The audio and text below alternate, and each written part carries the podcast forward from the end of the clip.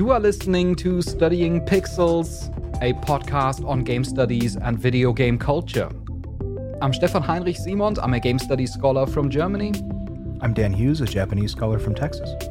And you can find us every Sunday on studyingpixels.com and wherever you get your podcasts. In God of War Ragnarok, which is the Go game that we're going to talk about today, there are fun little collectibles. And please do not worry, this is all spoiler free, I would say. These are really like small optional collectibles uh, that contain poems. They are called Kvasir's poems. And as one is quick to figure out, they actually are references to other PlayStation exclusive video games. It's really fun. Yep. And When I uh, realized that, I was completely flashed. I was like, wait, Yeah. wait, wait, wait, wait. hang on a minute.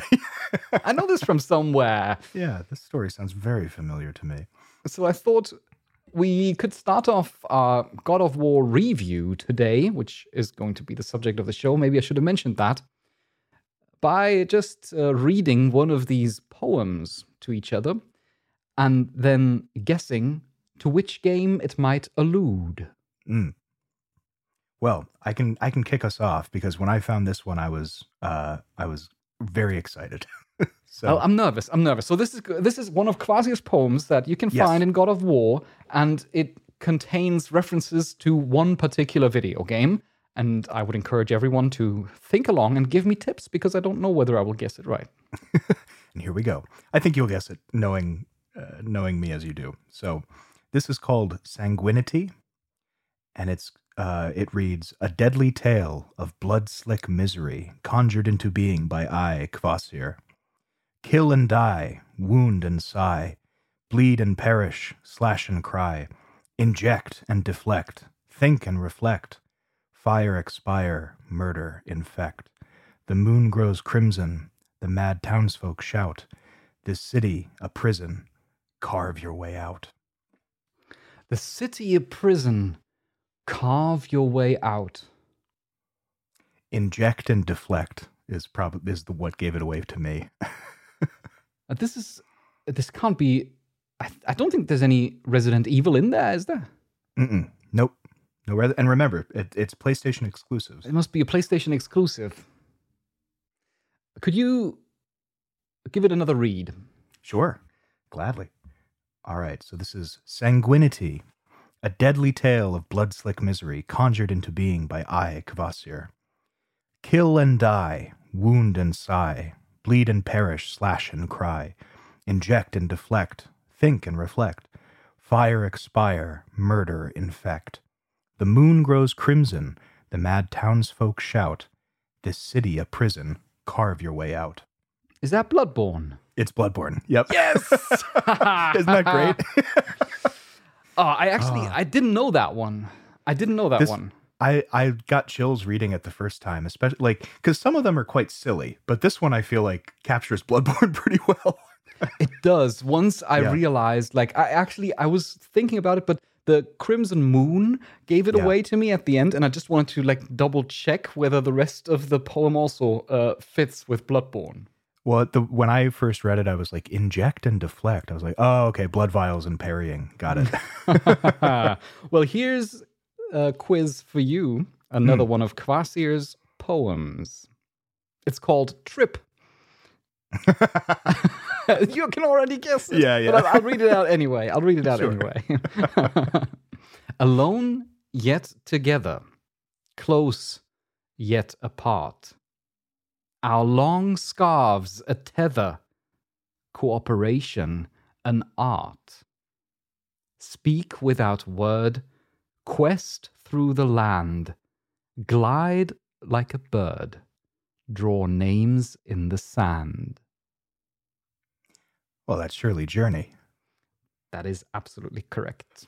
Isn't it great that we both had one that spoke to us for our particular proclivities? yes, yes. Uh, and I mean, there are also there are indeed there are very silly ones. There's a very fun one about um, Uncharted. I think. yeah. I, I- there's also there- there's this very short one and great one about Ghost of Tsushima. It's a it's actually a haiku, Yeah. and it goes like this: The proud maple cries. A standoff makes three men fall, and the wind moves on. Which honestly, if you've played Ghost of Tsushima, that is such a beautiful uh just encompassment of that entire plot. It gives me chills reading it. I thought uh, I we should say that th- these poems are just a few of the different kinds of collectibles that are available in Ragnarok, Yeah. and they are all just they're either fun or brilliant. it's it's so uh, enticing to go around and actually look for the collectibles. I immediately wanted to look for all of them based on these poems that came up pretty quickly. Yeah, that was exactly one of my experiences when I started uh, doing side questing stuff and uh, exploring around. Then, often enough, you play a game and you look around the corners, and then it's like always the same kind of um, repetitive and not particularly interesting uh, pieces of lore or uh, incremental upgrades. And to be fair, that happens in God of War as well. You get a lot of hack silver just to purchase stuff or some kind of raw hides to upgrade things. But every once in a while, and frequently enough, you find a fun little poem or piece of lore that is actually interesting to read through and gives you Yes. more understanding of the of the world, of the realm that you're currently traversing. So that I always felt encouraged to venture off the beaten path and look around each corner. I think that's really the strength of this game that it's it feels like a huge modern day video game, but also incentivizes you to really take it all in without feeling like it overwhelms you. So maybe we can get into that a little bit, but I, I think that you get a you get the first poem from Kvasir very early in the game, and it sets the tone for how the collectible collecting will be going for the rest of the uh, the game's runtime. Now, up top, I know that God of War Ragnarok has gotten a lot of raving reviews. And Yes. even though we don't usually rate games in numbers, God of War Ragnarok, 10 out of 10. Would you agree, Dan? So of of the two of us, I have finished the game and I've also platinumed it. Yes. Um, and I did it with such vera- veracity and such speed because I was so engaged. I think that setting the tone for our review, I will agree with the 10 out of 10. I think that this game, the things that I, I can't even think of a thing that bothered me really. I'm sure it'll come up in our discussion. But in terms of how it wraps up this particular story, it deals with its characters, the setting, the collectibles, the worlds. Every single piece of this comes together for me in a way that feels like nothing was left out of place and everything has a purpose and it's all leading towards this beautiful redemptive theme towards the end of it. And it's something that I we've talked before on the show about games that make us feel like kids again. This was one where I was so excited for it to come out. It lived up to my expectations, and I'm still thinking about it, even though I'm playing other games now. well, I'm not as far as you are. I'm, I think, roughly, I, I suppose, like three quarters, maybe, maybe a bit in, in between half Yeah. and three quarters, like around I 60, 70%. Um, and I'm, I'm playing it very slowly. I'm, I'm doing all the stuff. I'm playing it on the second highest difficulty level, and I just, uh, like, I'm really leisurely playing through Mm. Ragnarok. I enjoy it greatly, and I would also agree uh, with the 10 out of 10 assessment from my impressions so far. Uh, it seems to be one of the most impressive and engaging video games I've ever played in my life. And if I were to find something to criticize, I can. I obviously can look at this game and I can look very closely Mm. and I can say, okay, here's something that I don't quite like or that feels slightly off, but it's really something that you need to actively search for. For example, I'm just going to give a brief example of a thing that I don't really like is that there is an, a realm in God of War Ragnarok where you can gain additional items by um, throwing your axe at certain flowers. And when you do that, though, then the item that you get it doesn't appear where the flower is, or it pops. It doesn't pop out of the flower. Instead, it appears where you stand.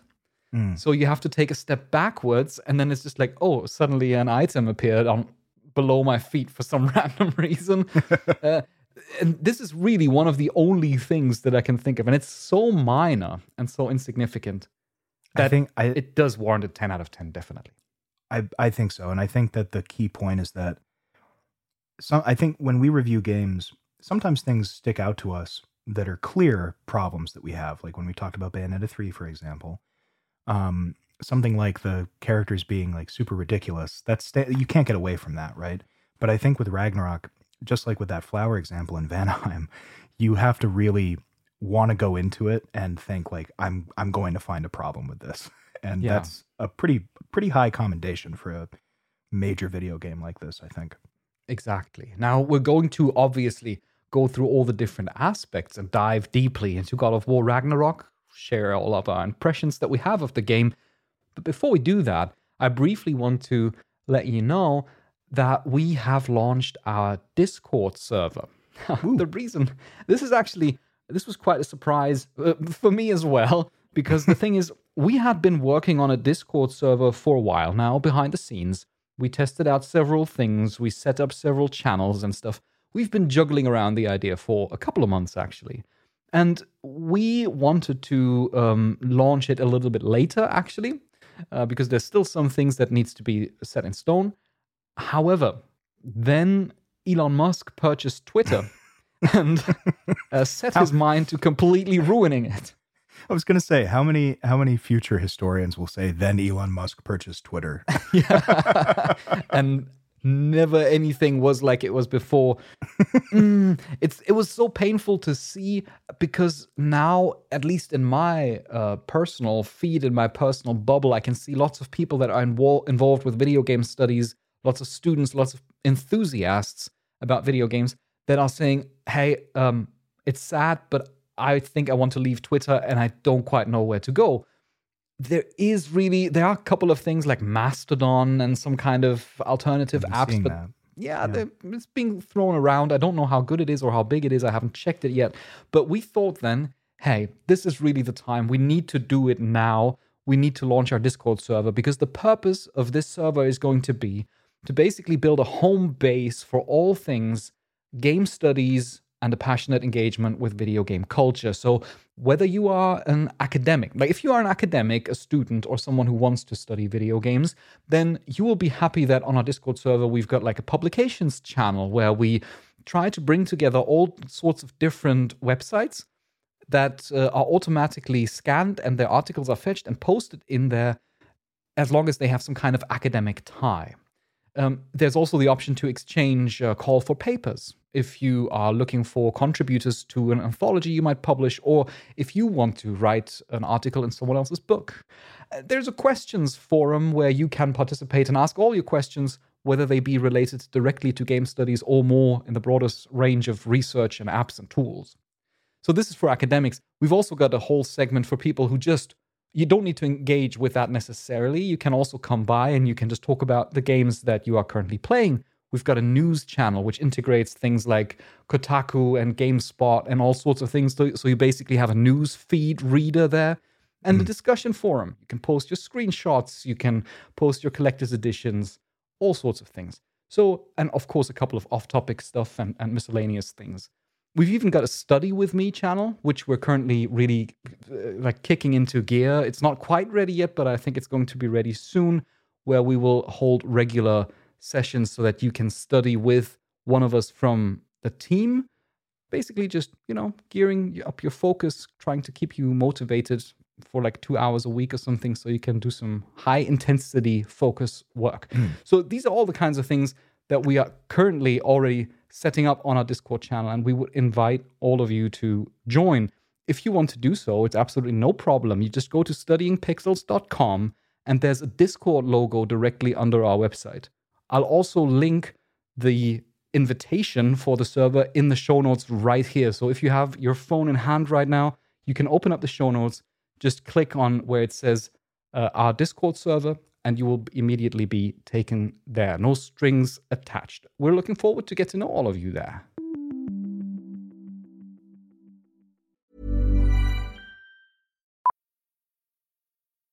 Millions of people have lost weight with personalized plans from Noom, like Evan, who can't stand salads and still lost 50 pounds. Salads, generally, for most people, are the easy button, right? For me, that wasn't an option. I never really was a salad guy. That's just not who I am. But Noom worked for me. Get your personalized plan today at Noom.com. Real Noom user compensated to provide their story. In four weeks, the typical Noom user can expect to lose one to two pounds per week. Individual results may vary. Hey, I'm Ryan Reynolds. Recently, I asked Mint Mobile's legal team if big wireless companies are allowed to raise prices due to inflation. They said yes. And then when I asked if raising prices technically violates those onerous two year contracts, they said, What the f are you talking about, you insane Hollywood ass? F- So to recap, we're cutting the price of Mint Unlimited from $30 a month to just $15 a month. Give it a try at mintmobile.com slash switch. $45 upfront for three months plus taxes and fees. Promo for new customers for limited time. Unlimited more than 40 gigabytes per month. Slows. Full terms at mintmobile.com.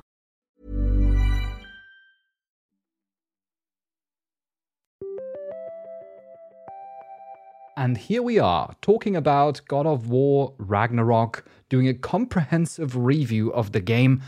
First off, a disclaimer we have received a review key by Sony. Thank you so very much for that. Of course, it doesn't influence our perception or assessment of the game, but it's just a wonderful opportunity because actually, I was able to start a day earlier prior to release. Still haven't finished the game. But it's just so, it, it's a long game. It takes a while. It's. Uh, I should also say that I played it on the easiest difficulty because I was so hungry for the story that I wanted to get through it.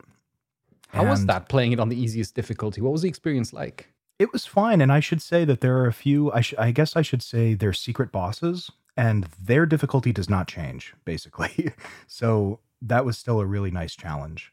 Um, and I what I liked about it is that despite it being the easiest difficulty, it still really rewarded you for optimizing Kratos and Atreus and Freya at a certain point um, with their different weapons and abilities and relics. One thing I uh, just to say off the bat, we talked about this with Horizon, how there's sort of like choice paralysis. There's so much to to add to your character. I didn't get that impression with Ragnarok. I felt that it was appropriately complex. Uh, yeah, I didn't get that choice paralysis either because you do regularly get new stuff, but it's usually uh, your your basic move set and your skills they are leveled up independently and they are for the largest part uh, very similar to what we already had in God of War 2018. So um, familiar and very functional and honestly very satisfying. And the stuff that you can upgrade, while it is a lot, it always ha- gives some kind of specific tweak. So you can either you you can experiment around, try on various different armor pieces, various different uh, weapon like knobs for the uh, Leviathan axe, for example, that gives you different boosts. But you can also just if you find something good, you can also just lean into it and just level up only that thing, and you'll be perfectly fine. I like that it doesn't force you to constantly switch through everything. You can if you want to, but you don't have to. I felt also that compared to God of War 2018, uh, it kind of incentivized you to stick with one of the weapons more often than not. There are definitely moments where it's fun to switch up, but in 2018, I think it was only halfway through the game that you got the Blades of Chaos. And so it switched up the playstyle quite a bit by saying you need to use this weapon on this enemy. And there's a bit of that in Ragnarok, but it really if you want to stick with the axe for example you can maybe have a harder time of it but you can do it more realistically so it's you kind of get used to your playstyle pretty well It is totally possible to button mash your way through uh, Ragnarok by playing on a, let's say, if you play on a lower difficulty level, if you say, uh, just hypothetically speaking, I know that would not be you, Dan, but if you say, I care for the story, but I'm really not a kind of person that would like would like to be challenged or likes to experiment a lot. I just want to basically more have a cinematic experience with this. You can set it to the easiest difficulty, go through with the basic move set, and you will be fine. At the same time, though, I love how it encourages this kind of experimentation. I am only now really starting to get into the flow of combat hmm. to a degree where I realize, okay, so I can I can throw the Leviathan axe, which is still one of the most satisfying experiences in video games ever. To throw Yes. that axe and to call it back with triangle, and he catches it which with such a satisfying like thump to his hand, you know. there's a lot of weight to it There's so much weight to it, and it's so cool. And you, you can throw the axe at an enemy and freeze the enemy with it, and then you can switch to the blades of chaos. And then while the axe is still stuck in that enemy, you can start lashing away at it. And you know what I recently learned? I wasn't aware of this. The game never tells you that, I think. Is that if you you switch the weapons by pr- pressing the left and right button on the directional pad. Mm-hmm. If you hold the button, if I have the axe equipped and then I hold the left button to switch to the blades, then it will switch and automatically do an attack Yeah. So that you can kind of keep in the flow of combos while switching through the weapons. it's so it's so satisfying and there's there's a lot of weight to the attacks. There's a lot of variety that you can add in there. But what i like is that usually in in games that have a ton of variety there eventually becomes like a, a path that you just default to.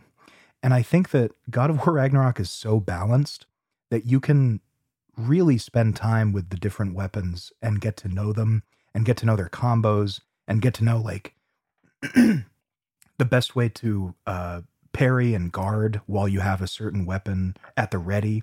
It's so fluid and so intuitive in a way that I haven't really experienced in a AAA game like this. I, I don't think ever. it's it's so nice. It really is a huge contrast coming from, I think, Bayonetta 3 Uh-huh. to God of War, where, of course, these games are completely different. But uh, just as one small illustrative example here, in Bayonetta 3, it's also all about style in combat and being like very fluid and switching through abilities. But it is very much gearing towards this, you know, it needs to be stylish. You get like, you know, your style points, very Devil May Cry esque, and so on, your combo points. In God of War, that's all of that is kind of it disappears into the black box. The combat is more like um, geared towards you know you're fighting your way through, and it's like narratively motivated, but it does have that element of style that just automatically comes into it. You are if once you get into the flow of it, once you get accustomed to the old and the new abilities, because there are some new abilities, then you really are performing a very vicious dance of gore Yeah. with throwing in throwing the axe, uh, whiplashing around with your uh, blades of chaos, uh, performing some special abilities, and then just shredding some enemies apart with a special finishing move. I don't know if you've had this experience, but I had it a number of times, and it was it was almost Zen like, which is appropriate for Kratos, and I'll I can get into that later. But it was so exciting where there would be certain moments where enemies would be really difficult, and I would I don't know if this was on purpose or not, but there would be something that I would I would do where I would stun lock them, and then it would just become this beautiful ballet of just one attack after the next. And it it really illustrates i think who kratos is as a character and how he's developed. Now stefan you've recently played uh did you finish god of war 3 No, I No, played like halfway through. okay so but you've had a lot of experience with god of war recently. Yes, and you you can tell the character development of kratos through the fighting system in this game which is so great. And it it was immediately apparent.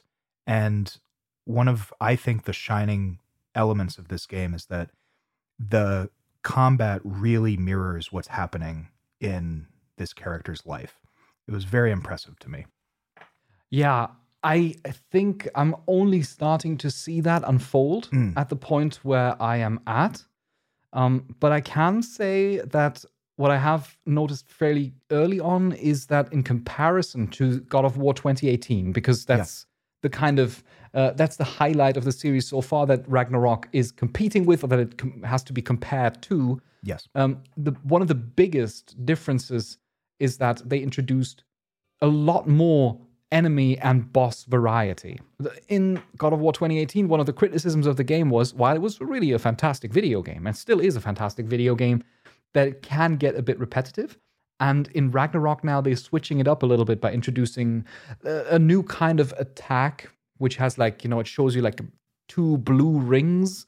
And Yes. that means that you need to basically perform a shield parry because you can't block or dodge that attack normally. So they are just throwing in small new additions and lots of new enemies and a majestic amount of bosses and very Im- impressive boss fights there. so impressive and uh, there's i i should have looked into who said this but there was a tweet that i saw that um i thought was so perfect an encapsulation of how this game feels. God of War Ragnarok makes God of War 2018 look like a proof of concept. it's it is because God of War 2018 is I think a very smart game, Mm. but there are a lot of it's a it's a fine game. It's a really good game, but there's a lot of repetition, as you say. There's a lot of setup, and what I really enjoyed about Ragnarok is that it was a very satisfying payoff to the point where every element of it came together as if to say, okay, we had these particular boss fights, we had these particular mechanics, we had these particular character traits. We're going to ramp them all up and give them all a satisfying evolution in a way that makes this feel like not just a sequel, but a true evolution and continuation of what they did in 2018. Yeah, you know, here's my last observation of the combat system Yeah. before we go into the the characters and the story because that's obviously a huge part of it. The meat of it, yeah. I'm really happy with the measure of quick time events Yeah. in Ragnarok. because especially having played through the first, uh, through God of War 1, 2, and the first half of 3 in recent months, uh, I must say that one of the most annoying things was the degree to which you had to hammer through QuickTime event after QuickTime event all the time. And I think in Ragnarok, I was kind of like, nah, more QuickTime events, we'll see about that. Ultimately, though, it goes to show that for these like smaller finisher moves, Mm. They very much keep it balanced. So you just have to click in the right stick and it will trigger the finishing move and you don't have to do anything else. You have exactly that gratifying feeling that you already could get in, in a game like Doom and Doom Eternal, where you pull off the finisher, you've got like a second to take a breath, to look around and focus on the next enemy, get ready for that next stage of battle. And Yeah. I love that. I find that very beautiful. I should also say, because I totally agree with you, because yeah, God of War, the original series is known for being kind of God of Mash, basically. Yeah. and I I think from the very opening, when and this is not a spoiler because it is the first scene in the game, but when Kratos and Atreus are out hunting because Fimbulwinter has set in, and as they're heading back to their safe homestead, Freya attacks them. And from that moment, it sets up the kind of excitement that you're in for, the kind of storytelling, and also how QuickTime events are going to be used to elevate what you're seeing on the screen and not just attempt to get you involved. They are really, I think, the best example of QuickTime events I've seen in a long time where it felt satisfying to see one because it meant something was going to happen in the cinema.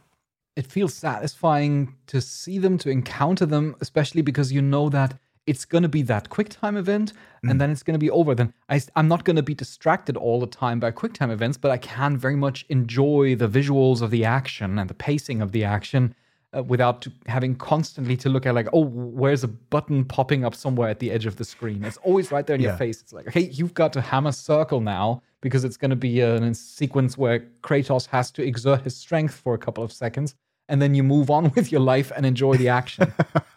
yeah. It's not the infamous Resident Evil 4 QuickTime events where you're taking a sip of your drink and all of a sudden you're dead. yeah, or in uh, in in the older God of War games where it's like now you got to hammer a trigger button, then you got to take the the stick and turn it round at 360 degrees uh, clockwise, and then 180 degrees counterclockwise, and so you just think, like, Stand on your the hell am I- It's like, what is this? Am I playing a Wii game here or what? well, narratively, you've said it already. The world is being ravaged by Fimbulwinter. Um, as far as I understand, this is basically this is a concept. This is like a a long and intense winter uh, that leads up to Ragnarok. So this is really a game that has the apocalypse on the horizon. It is coming. Winter is coming. and it's here. and it's it's here actually, and it's going to come and destroy the world, the end of the world as we know it.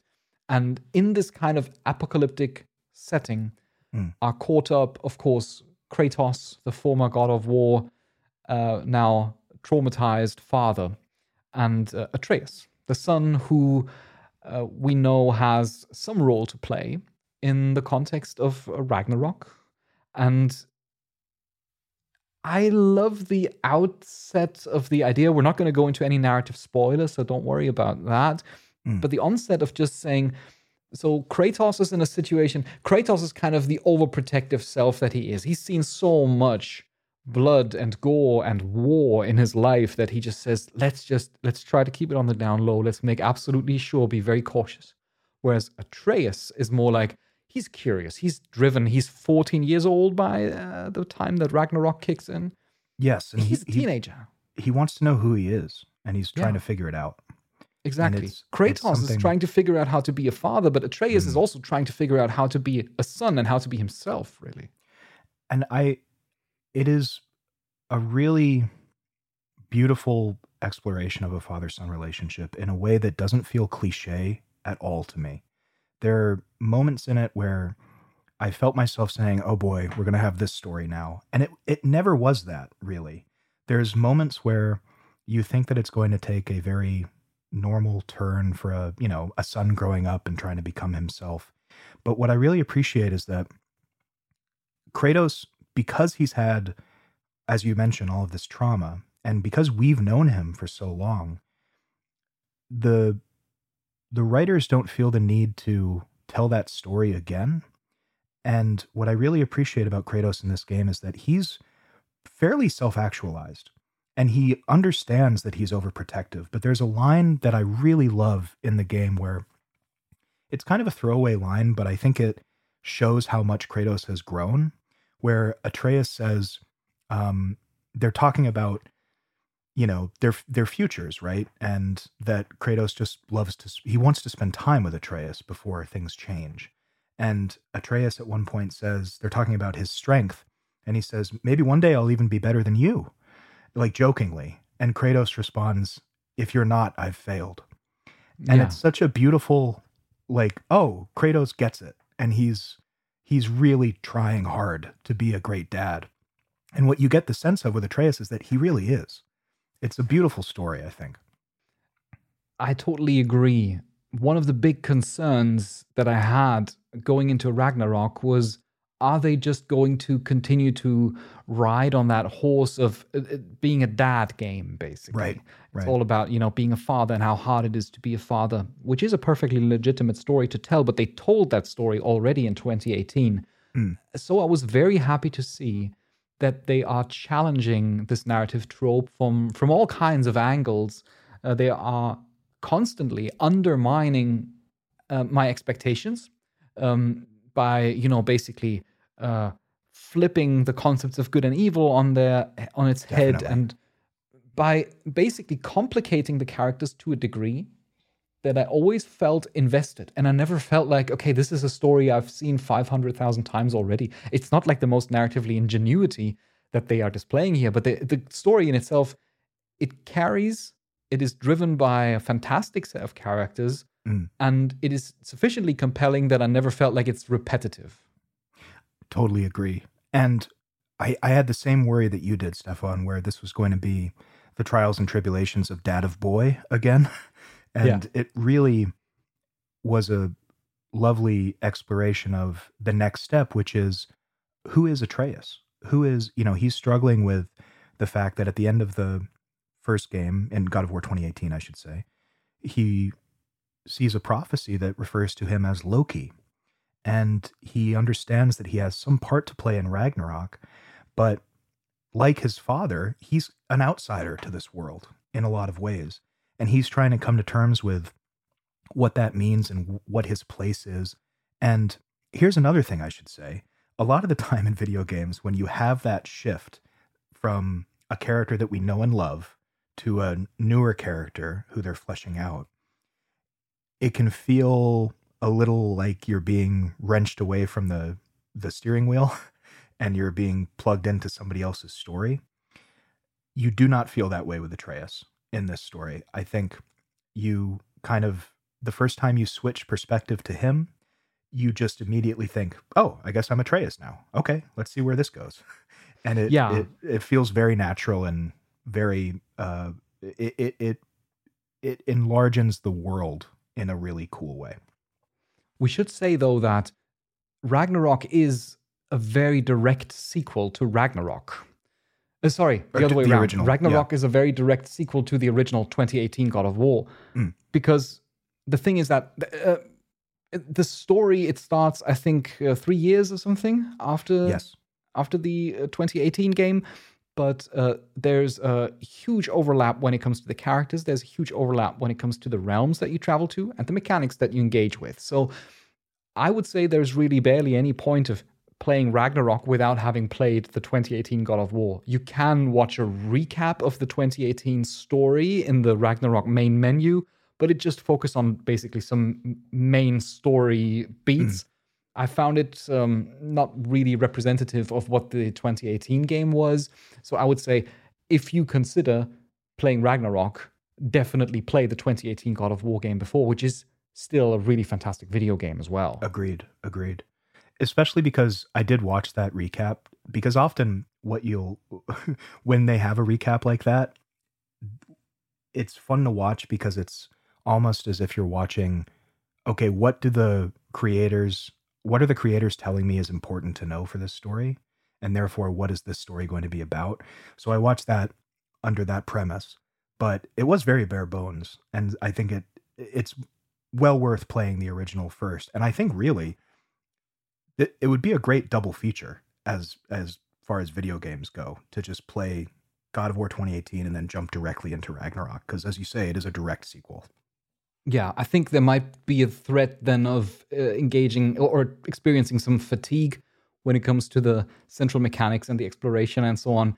Uh, I would probably be a kind of person that takes a little bit of a break in between, but uh, I think these two games they they follow so consistently, and um, you got the Kratos is a perfect example who consistently keeps developing from the beginning of the 2018 God of War way into Ragnarok and the events of the 2018 God of War are even reflected on deliberately. Just as a brief example, um, as a side story, something that's not too significant to the to the main plot. There is a realm, Alfheim, and it's a realm of the elves, where the light elves and the dark elves are in conflict with one another. When you arrive there first in the 2018 God of War game, uh, then Atreus wants to get involved in this conflict because he sees a profound injustice of I think the light elves are slaughtering the dark elves or something. Yes. And uh, Kratos urges him not to do so. He says like this is not our war, this is not our conflict. We shouldn't get involved. We should just do our mission here, what we do what we came here for and then leave. Of course, they do get involved inevitably and they influence, they tip the scales of of this conflict. In Ragnarok, you come back to that realm and you see the consequences Mm. of your actions and you're inevitably confronted with it having to rethink and reprocess the potential injustices that you've caused or at least the way in which you have affected the ways of the world and having to engage with that in some form. Working through trauma is still a core theme of god of war but it's constantly actualized in new and interesting ways in ragnarok i feel I totally agree. And there's a particular line from Tyr in that section because Tyr, the the Norse god of war, does make an appearance yeah. in this game. Very important appearance. And um, he's journeying with Kratos and Atreus at that point.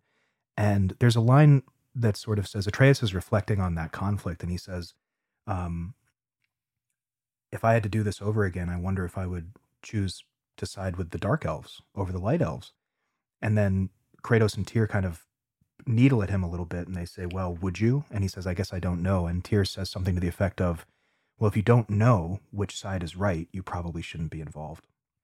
And it's a really interesting perspective on basically what Kratos was telling him, but he's able to understand it now. And heading back to these realms, what I really appreciated about it was that because Fimbulwinter is happening, each of the realms is being affected differently. So even though you're returning to these places that you went to in God of War, they're very different. Things have changed uh, in the setting, in the scenery. The people have changed. People are worried about Ragnarok. And there's all kinds of differences so that it feels like, yes, you're returning, but as you say, you're seeing consequences from your previous outing there. And the world itself has been completely upended. It's actually really interesting to see Atreus growing and learning because it might seem so simple to say, yes, you've got a rebelling teenager and a father that is kind of incapable or trying to just wrestle with his role as a father. That's the deal though. It's like, you know, complex characters, simple stories, right? The the story in itself is a fairly simple one, but the characters develop in very complex ways. There's uh, Atreus, for example, he's searching for who he is. He's going through a kind of coming of age phase where he's finding out his role in the world. He's like also engaging. There are a lot of thematic ties to fate and prophecy, and which kind of to which degree are you tied to your fate? And I find that a very interesting parallel because it's really the quintessential experience of uh, growing up, of being a teenager, of rebelling against uh, your family and basically wanting to find your own path. And at the same time, you might realize, well, but maybe the path that I'm set on now is not the path that I want. And can I even change? And at the same time, also, it's not just Atreus being like rejecting his father. There's also a sincere understanding. He's growing as a person as well, and he learns that there are his father has also got reasons, just like you gave in the example of the elven conflict, for why he acts how he acts. And and this is, I think, what makes it really interesting and really compelling story and dynamic.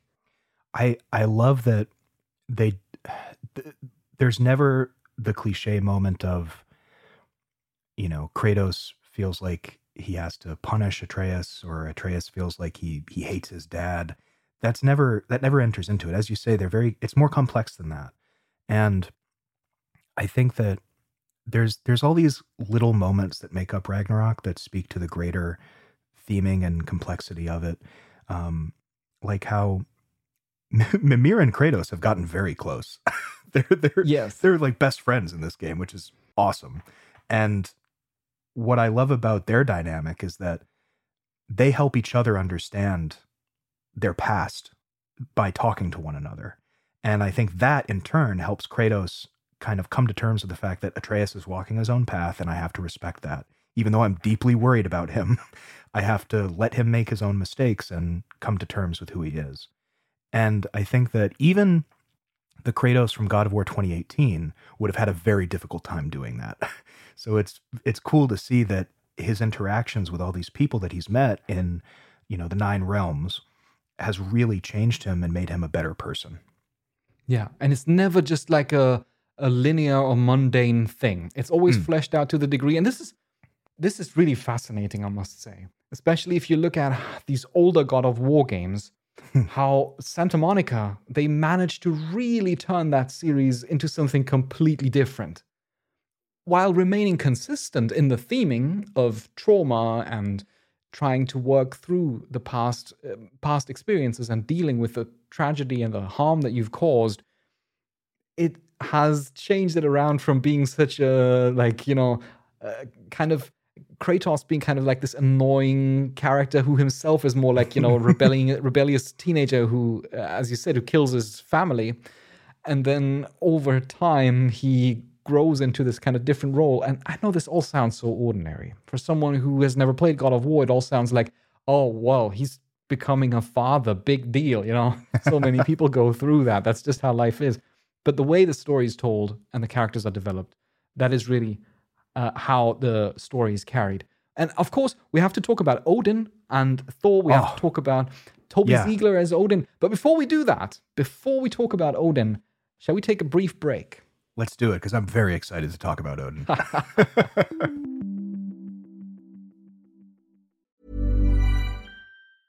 Cool fact a crocodile can't stick out its tongue. Also, you can get health insurance for a month or just under a year in some states. United Healthcare short term insurance plans, underwritten by Golden Rule Insurance Company, offer flexible, budget friendly coverage for you. Learn more at uh1.com. Hey, I'm Ryan Reynolds. Recently, I asked Mint Mobile's legal team if big wireless companies are allowed to raise prices due to inflation. They said yes. And then when I asked if raising prices technically violates those onerous two year contracts, they said, What the f are you talking about, you insane Hollywood ass?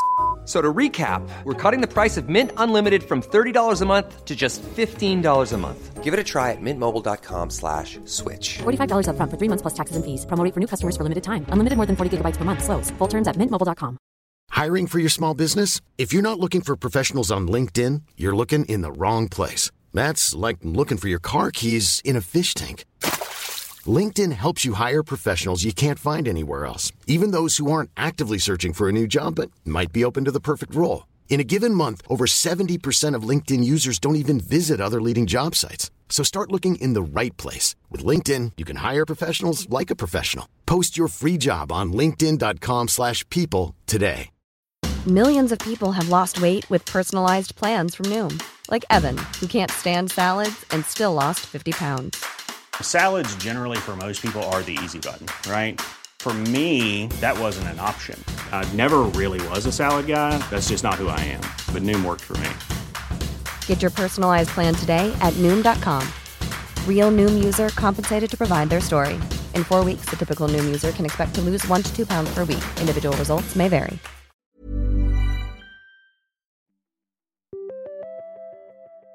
And we are back with our review on God of War Ragnarok. And one of the standout characters out of a whole set of amazing characters is certainly Odin in this game, being played and voiced by Toby Ziegler, I think, right? Yes, and I think he was. There's a story that he was uh, he was asked to do it by his kids. I think it's one of those kind of stories where he wanted to be involved in a video game, and what a fantastic casting choice!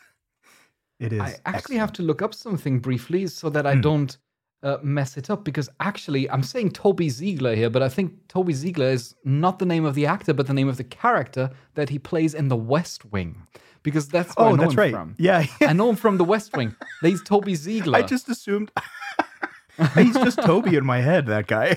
yeah, Toby. He's just Toby. Let's Yeah. just call him Toby Ziegler. It's Toby I- I, don't want yeah. to. I don't want to. The guy who plays Toby Ziegler in The West Wing, who's an amazing actor, and we don't even know the name. oh no! Wait, here it is. I'm just. I'm just googling it. Um. Oh no! Wait, is Odin in God of War Ragnarok? Yeah, but it doesn't say the the name of the actor.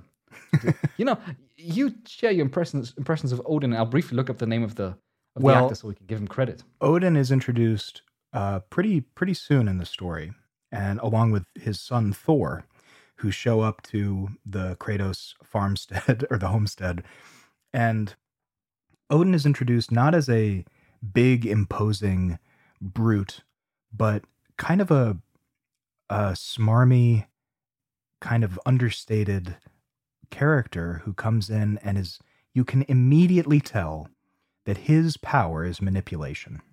He comes in and he finds a way to own the room. His introduction is such that Thor actually pours a glass of mead for himself and for Kratos as sort of a sign of peace. Odin comes in and immediately drinks both of them. So at first, my thought was, oh, he's showing when he picks up Kratos' glass, he's showing that there's no poison in it or anything. He's he's you know being uh, peaceful. But then he takes a sip of both of them as if to say, "These are all my glasses. You've come into my house, and I've I've entered your house, but It's mine. it's mine. It's mine." yeah. and He got this very. He's got this interesting aura. And by the way, the name of the actor is Richard Schiff. there you go. Okay, Toby Ziegler. Toby Ziegler. We'll just call him Toby. Yeah. So whenever we say Toby, we mean Richard Schiff, uh, aka AKA Odin. Yeah. So when Toby comes in, I'm kidding. When Odin, when Odin enters a scene, then he always has got this aura of, um, I would say, a, a- a- certain charm uh, that you just you want to trust him, you want to fall in line with him, you want to side with him because he's, especially in contrast to Kratos, who's this scruffy god of war. You know, you need to earn his his trust. You need to earn his uh, loyalty, and probably even then he won't be loyal if you do something that annoys him. Then he will slaughter you. Odin, on the other hand, he's got this kind of very warm um, personality. Uh, he's very accommodating. He's very polite, very eloquent, very curious. Yes. He, I think, stands as such a fantastic foil to Kratos because what's so uh, what's so disarming about his entrance is that if you've played God of War 2018, then you've heard stories from everyone in the game about how awful Odin is, how he's this, you know, horrible despotic monster who's manipulated everything. He's he sought out all the secrets in the nine realms to benefit himself. And then in comes this guy, in comes Toby Ziegler, and you are Yeah. immediately almost in love with him because of the way that he talks.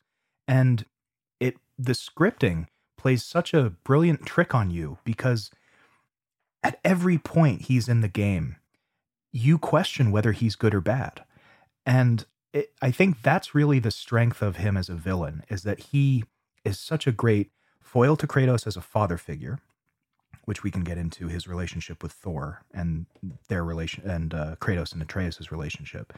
But he really does make you question everything, especially if you've played the other God of War games where you're primed to think of this guy as Zeus, the unequivocal bad guy who you need to kill.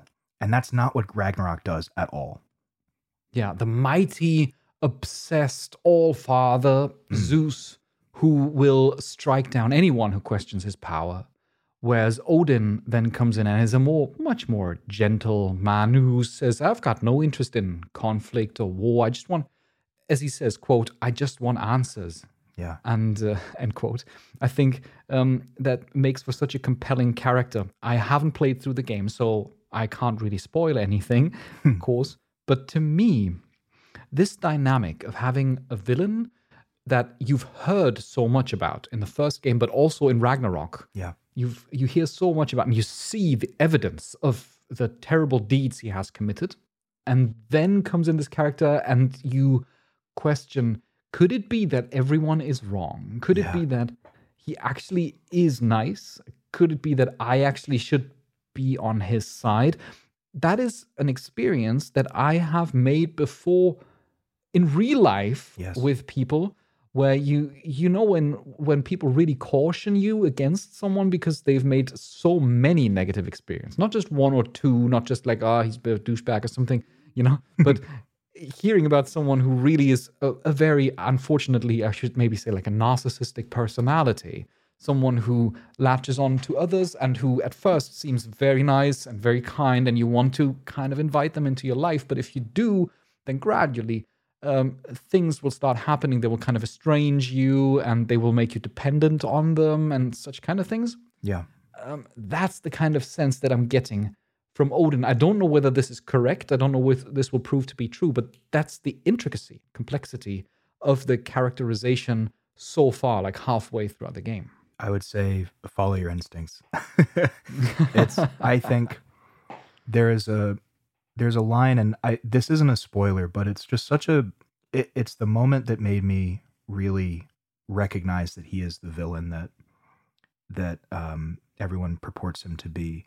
And it's a very subtle line, but it's so powerful to me. It's it's when so we should talk about Thor in this game. So Thor is a really interesting character in God of War Ragnarok because he is both Kratos and Atreus. He's a father who, very much like Kratos, is a tool who's been used by his father um, to exact revenge. Like he's, it's talked about that he killed all the giants on orders from Odin, and you know he's this sort of rage monster, just like Kratos. And instead of a a character who has grown like Kratos has. We see Thor is stagnated. He's kind of a drunk. He uh, doesn't really feel like he has any worth beyond what his father tells him to do. He's basically Kratos if he continued to be the god of war that Zeus wanted. And at the same time, he's Atreus. He's a kid who is seeking approval from his father, the all father of all people. And he is set in his ways and he doesn't think destiny can be changed. He's such a great character. And the moment where I realized that Odin was truly a bastard is it's a throwaway line, but it's so clear and it, it paints him as an abuser to his son and to everyone around him. Thor comes in, and at this point in the story, Odin is kind of working with Atreus and calling him Loki and trying to figure things out with him and he stands as a foil to Kratos as his father figure at that point in the story. Thor comes in, and it's not a cutscene; it's just a, a line that you can overhear, where Thor says, "I don't understand why you're doing this." To Odin, he says this, "I don't understand why you're doing this. I think he's he's tricking us. I don't I don't believe in what he's actually here for." And Odin just turns to him and says, "You don't think, you do. I liked it better when you were drinking." And the idea of a father telling his alcoholic son, I liked it better when you were a drunk, it's, it's just like okay, that's who this guy is. He's a monster. I get it. Wow, that's that is really painful. Right? And I must say that uh, I haven't reached that point, or I might have missed it. Uh, oh no, wait! I actually do have heard that. Of Yes, course, I have heard that. And there are also. This is not the only indication because I actually, when you wa- started telling the story, I immediately had a different example that I'm not going to share now because we have one. But there are several instances in the game where, um, if you play pay sufficiently close attention, you can figure out very early on that there's something that there's something weird going on that you should maybe not be naive about the seemingly very charming uh, Odin character. So I, I think that perfectly illustrates what we talked about before. That it's in general a pretty simple story that is developed with such complex characters that it keeps you interested and engaged all the way through. Yes. And I will say the last thing about Odin that I think is so brilliant is that it's easy to write an evil character. It is very difficult to write a sinister character. And Yes. Odin is pure sinister. And it's fantastic every step of the way. That's cool. That's a very good disambiguation because he's exactly not like Zeus in the earlier games where he's like, I'm going to Clearly the bad guy. You, all." You almost he's not like that. you almost appreciate Zeus a little more, where it's like at least he was telling me what he felt. Yeah, it's like very clear cut. Very. Yeah. clear. This is the bad guy. Go after him. Right, Yeah. right. Mm. ah, also, one thing that Ragnarok gets right, and that really earns it, its 10 out of 10 rating, studying pixels, 10 out of 10. Approved. is that is its usage of humor. because uh, we know that, you know, writing a, a dramatic story, uh, you can do that. It's perfectly fine. But it really shines when it incorporates humor so organically into it that on in one moment that's that is the case in Ragnarok really for me that in one moment I'm like chuckling because something is so silly in the next moment I'm super intrigued and in the next moment I feel like such a heaviness such a he- heavy sadness yeah. devastation overcome. For example, um, one line that I saw you had put down in the notes as well. It's I think it's very early in the game that I just found hilarious. is that um, of course Kratos and Atreus they've got like you know sidekicks who craft armor and equipment for them, and when you put on a f- new set of armor and order new armor from them early on in the game, then they say to Kratos, what happened to the armor we've made you before? And he says, I used it. well, make sure to take better care of this one then. I will not. it's such a great like uh and okay that is such a perfect representation of the humor of ragnarok where it's never um meta winking it's always it may have that intent but it always comes across as organic to the characters because as gamers we can tell like oh that's an explanation for why we don't have the armor from the first game right but kratos comes in and basically says I used it for its intended purpose. It is gone now. yeah. And the thing is that that's so great because uh, as you said this humor it's not just it's not breaking the narrative consistency. Instead, it's further developing the characters because that's Yeah. exactly how Kratos would respond. And it is it tells so much about the character that Kratos is that he just says, take better care of this one, and just says, I will not. I will not. Yeah.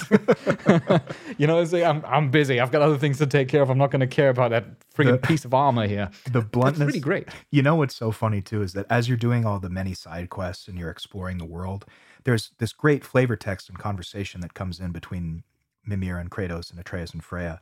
And um, what what's a real testament to this game is that so many of the punchlines are Kratos just saying no, and it works every time. yeah. That's the banter. The Yeah. banter that's going on. You mentioned it, uh, it was flavor text, and it is indeed. It's just conversation. They, Yeah. This dynamic has been cultivated by, uh, I, I would say, really by Naughty Dog and Uncharted and in The Last of Us. This idea that while you're moving around the environment, you're exploring, you're walking from A to B, and so on, that there's always something going on. There's always a story that's being told. That was already the case in the first game, by the way. When you're on the boat with Atreus, you're sailing off to another shore, then it will just be like, so what happened back then with this and this, you know? Yeah. And then they start to have a conversation, and it's even very contextual. I actually, I am a person when I play a video game such as Ragnarok. I leave no stone unturned. I go everywhere. I open every treasure chest, and I, I just couldn't help chuckling when I went through a specific area, and uh, there was one comment at some point where it's already like, uh, "Hey, the, the you know the way way's over here," and then it's like, "Oh no no, you know my, my father he's he's super into loot. He just likes to go around and get Yeah. things." and then later on, I, I kept doing that, and then later on in the same area, it's like, "Hmm, your father is indeed thorough." yeah, yeah. I, I I know the part that you're talking about. There's also a line I think in the same area where it's like, "Hey, why are you going that way?" Oh, there's a treasure chest. Got it. he likes loot, doesn't he? It's it's so cool because it shows that the game is kind of it, it doesn't just say okay so this is basically this is the game on the one hand where you Yeah. collect the loot and this is the character on the other hand. But no kratos is as a character in this moment characterized as he likes to loot. You Yeah. know that's the thing that he does. He's been doing that since the first game. Right. So it's just only organic that they would pick up on it in some form. And it's uh, that's something that I really like that you you showed there is that it's not um it's not separate. Everything is contextual and flows with the story to the point where the banter that happens is always in service of what the characters are thinking or what they're doing or things that they've seen before and it's never in my experience it's never really like apropos of nothing where Mimir will just say like hey I was just thinking about this you know it's always there's there's something that triggers it where they'll say oh speaking of this or hey while we're here you know it's always very fleshed out and interesting to hear and funny and smart and and full of I was going to say pathetic but I mean in the Greek sense like it's full of pathos most of these conversations. It's eh, I I envy the writers of God of War Ragnarok cuz you can tell they put so much thought into everything that went into this game and it's really hard to trigger it exactly at the right moment yeah to to have things go like as soon as you approach a certain point they will be like well we'll finish this later you know and then Yeah. they pick it up at the later point so earlier we would you know I- And i find that so organic It, yes, organic is the perfect word because the the transition back to it is um one of the characters will just say, "Hey, so you were talking about this earlier. Can we get back to that?" yeah.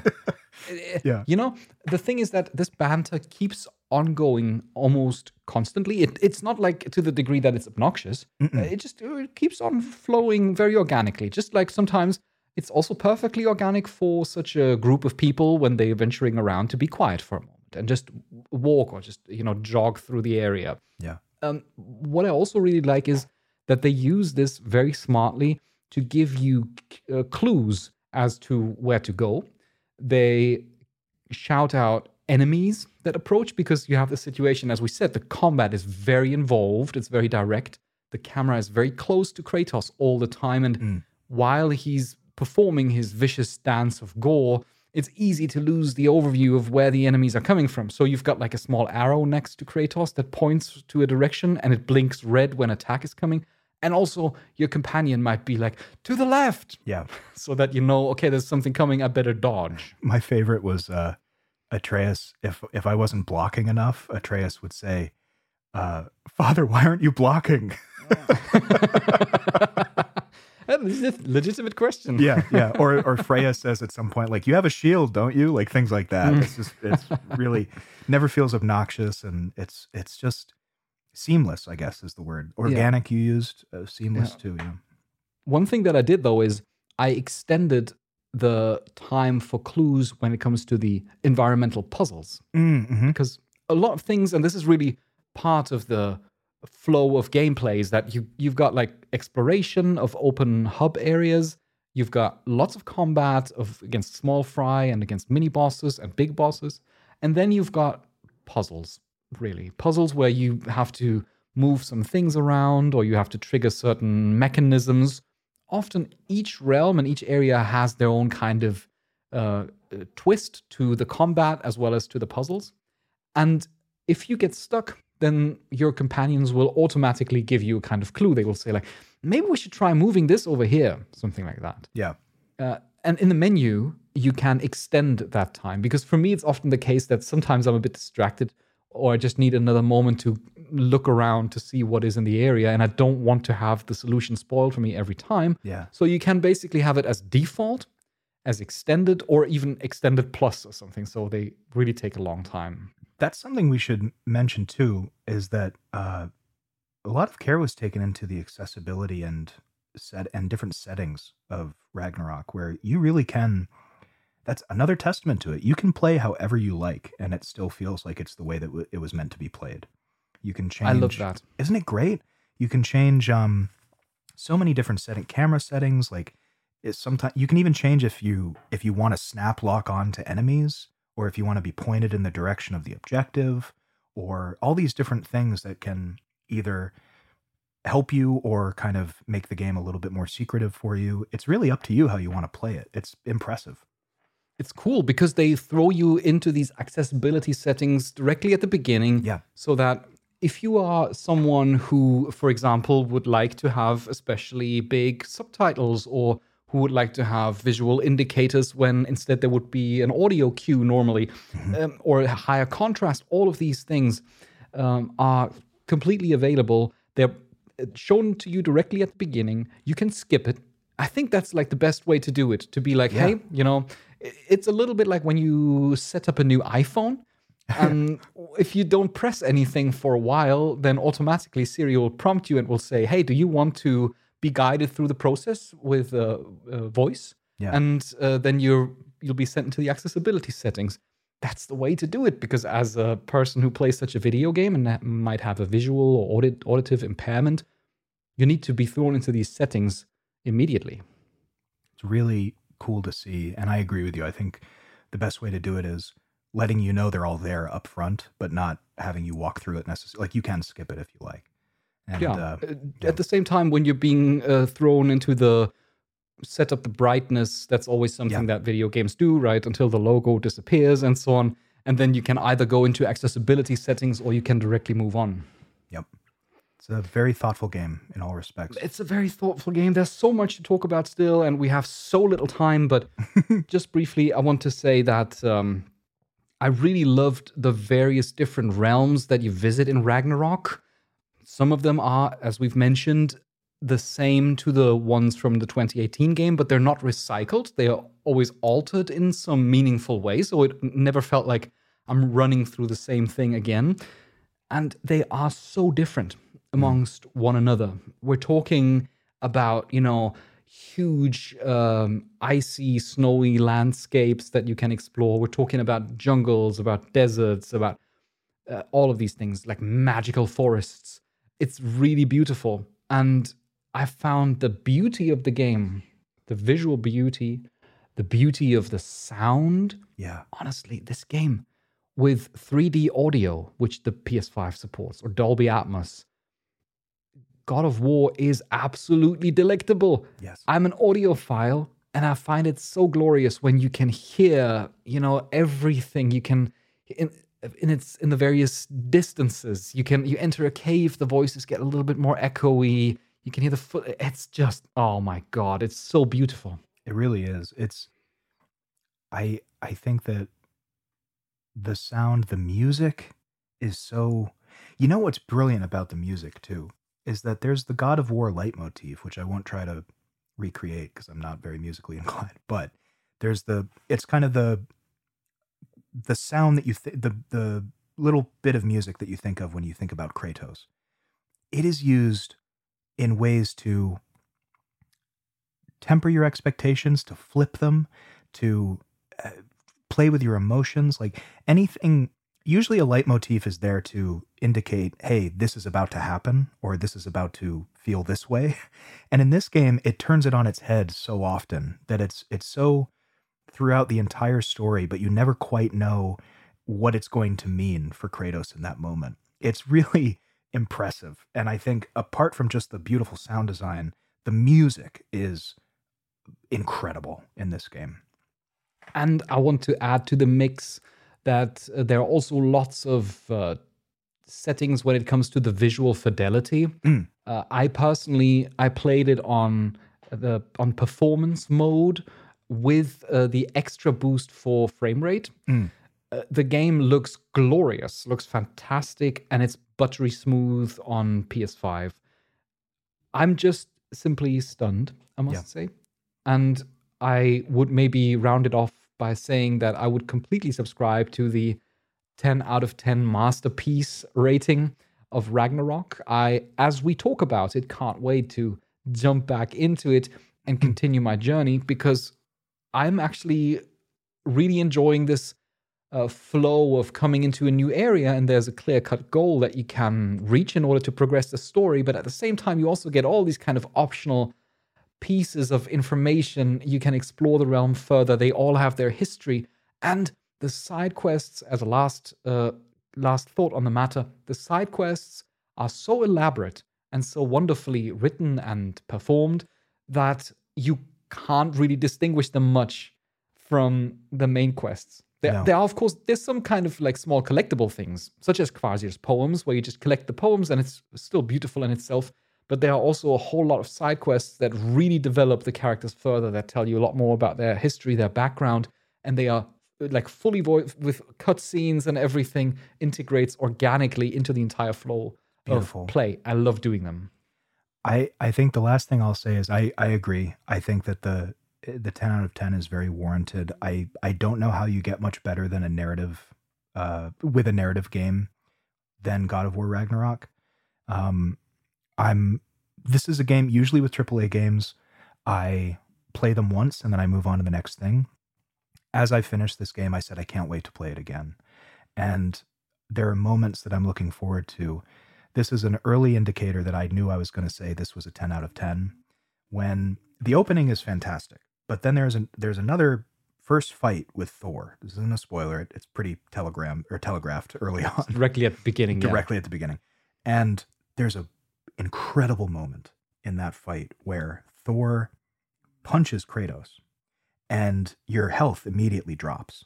And I thought, oh, did I miss? We were talking about the QuickTime events. I thought, oh, did I miss a QuickTime event? But then, as the game over screen pops up, you hear Thor say, Not until I say so. And he brings you back to life. And you start fighting him again. And it's it's so like it's an easy trick to to do, kind of this take you out of the game for a minute, but man, did it work on me. it was so great.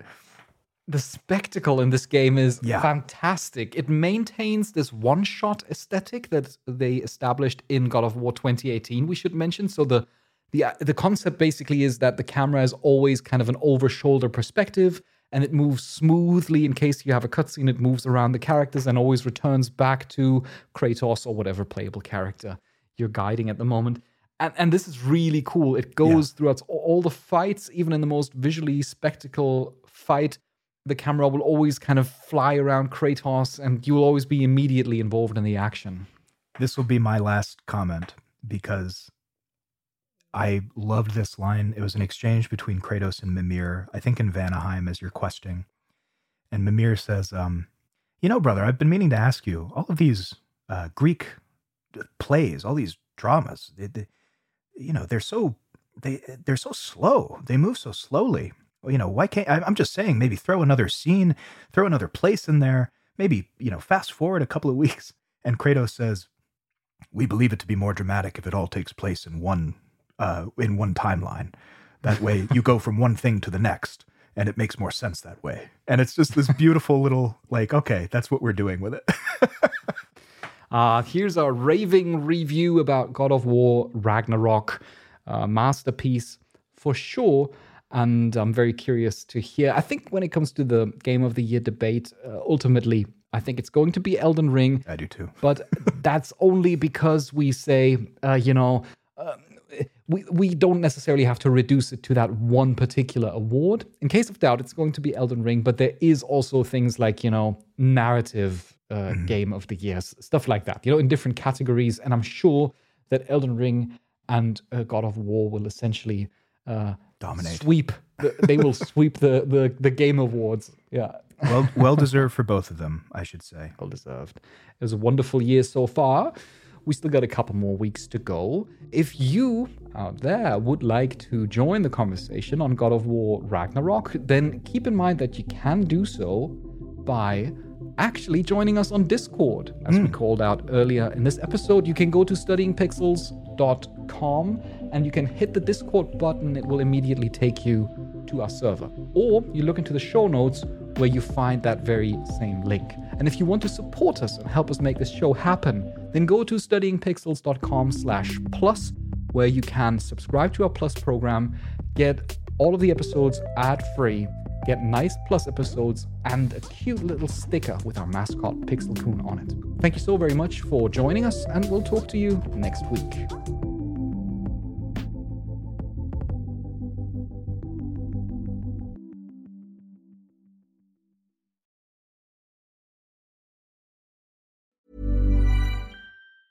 Hi, I'm Daniel, founder of Pretty Litter. Did you know cats tend to hide symptoms of sickness and pain? I learned this the hard way after losing my cat, Gingy. So I created Pretty Litter, a health monitoring litter that helps detect early signs of illness by changing colors, saving you money and potentially your cat's life. Pretty Litter is veterinarian developed, and it's the easiest way to keep tabs on your fur baby's health right at home. Go to prettylitter.com and use code ACAST for 20% off your first order and a free cat toy. Terms and conditions apply. See site for details. Planning for your next trip?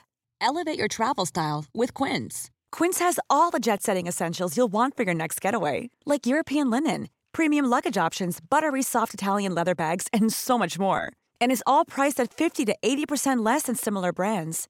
Plus, Quince only works with factories that use safe and ethical manufacturing practices.